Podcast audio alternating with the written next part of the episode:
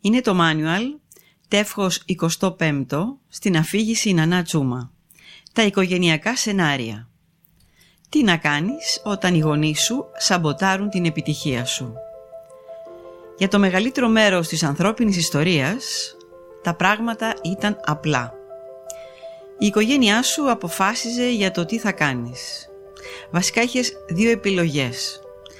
Μπορούσες να ακολουθήσεις καρμπών το επάγγελμα των γονιών σου ή να δεχτείς αδιαμαρτύρητα τις καθόλου διακριτικές προτάσεις τους για το τι σου ταιριάζει. Μόνο τα τελευταία 200 χρόνια άρχισες να διαλέγεις το επάγγελμά σου ο ίδιος και τώρα δά πήρες πρέφα την πολυπλοκότητα που το περιβάλλει. Επιφανειακά οι περισσότερες οικογένειες θα σου πούν ότι δεν έχουν κανένα ενδιαφέρον για το επάγγελμα των παιδιών τους. Η στάνταρ ατάκα είναι «Ό,τι και να κάνεις θέλουν να είσαι ευτυχισμένος». Η πραγματικότητα, το ξέρεις, είναι λίγο διαφορετική. Όπως όλοι μας, είσαι έρμεο αυτού που λέγεται τα οικογενειακά σενάρια. Πρόκειται για τα πλάνα ή τις επιθυμίες των γονιών σου που σε καθοδηγούν, συνήθως διακριτικά αλλά σχεδόν πάντοτε βία, προς συγκεκριμένα επαγγέλματα και μακριά από άλλα. Δεν έχεις μεγαλώσει πραγματικά, που ούτως ή άλλως δεν συμβαίνει πριν τα 50 σου, αν δεν έχεις βρει τρόπο να τα αποφύγεις. Στο πιο βασικό επίπεδο, τα οικογενειακά σενάρια είναι το αποτέλεσμα του τρόπου με τον οποίο η οικογένειά σου αντιλαμβάνεται την αγορά. Κάθε οικογένεια έχει ένα εύρος από επαγγέλματα που ξέρει, γιατί κάποιο μέλος της τα άσκησε κάποτε και έτσι επέτρεψε στους υπόλοιπους να τα φανταστούν στην πράξη. Παρά τα αυτά, το πρόβλημα είναι βαθύτερο.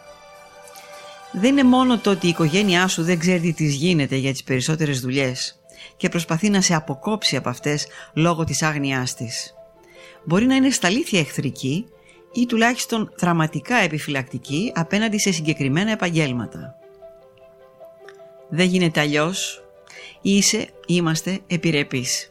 Αυτά τα χιλιάδες μικρά υποσυνείδητα μηνύματα που σου περνάνε από την παιδική ηλικία έχουν τελικά το κόστος τους. Αρχίζεις να πιστεύεις ότι κάποιες καριέρες είναι κατώτερες από κάποιες άλλες, πριν ακόμα τις εξετάσεις σοβαρά ή απλά φαντασιωθείς ότι τις κάνεις. Δεν σου ταιριάζουν, είναι επικίνδυνες για σένα.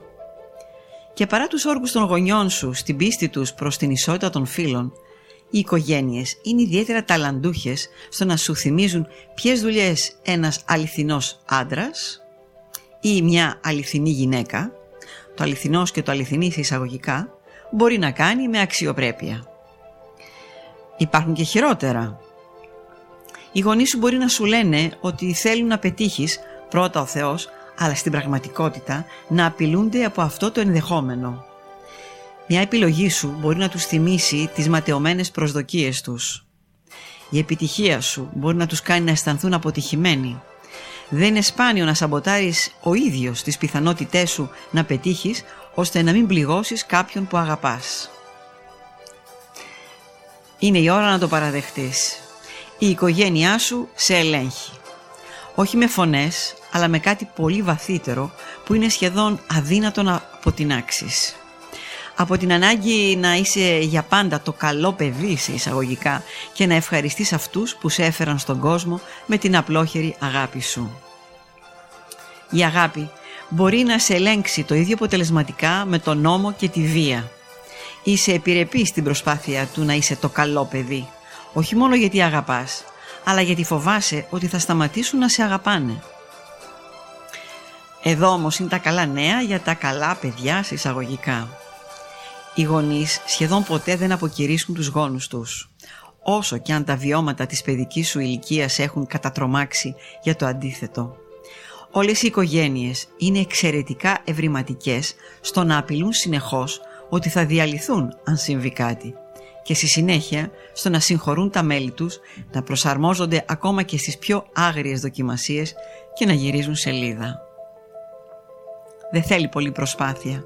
Δεν χρειάζεται να γνωρίζεις κάθε οικογένεια για να μπορείς να φανταστείς με ποιον τρόπο συγχωρεί τα μέλη της, ακόμα και όταν αυτά δεν ακολουθούν τα μονοπάτια που με τόσο πάθος επιθυμούσε.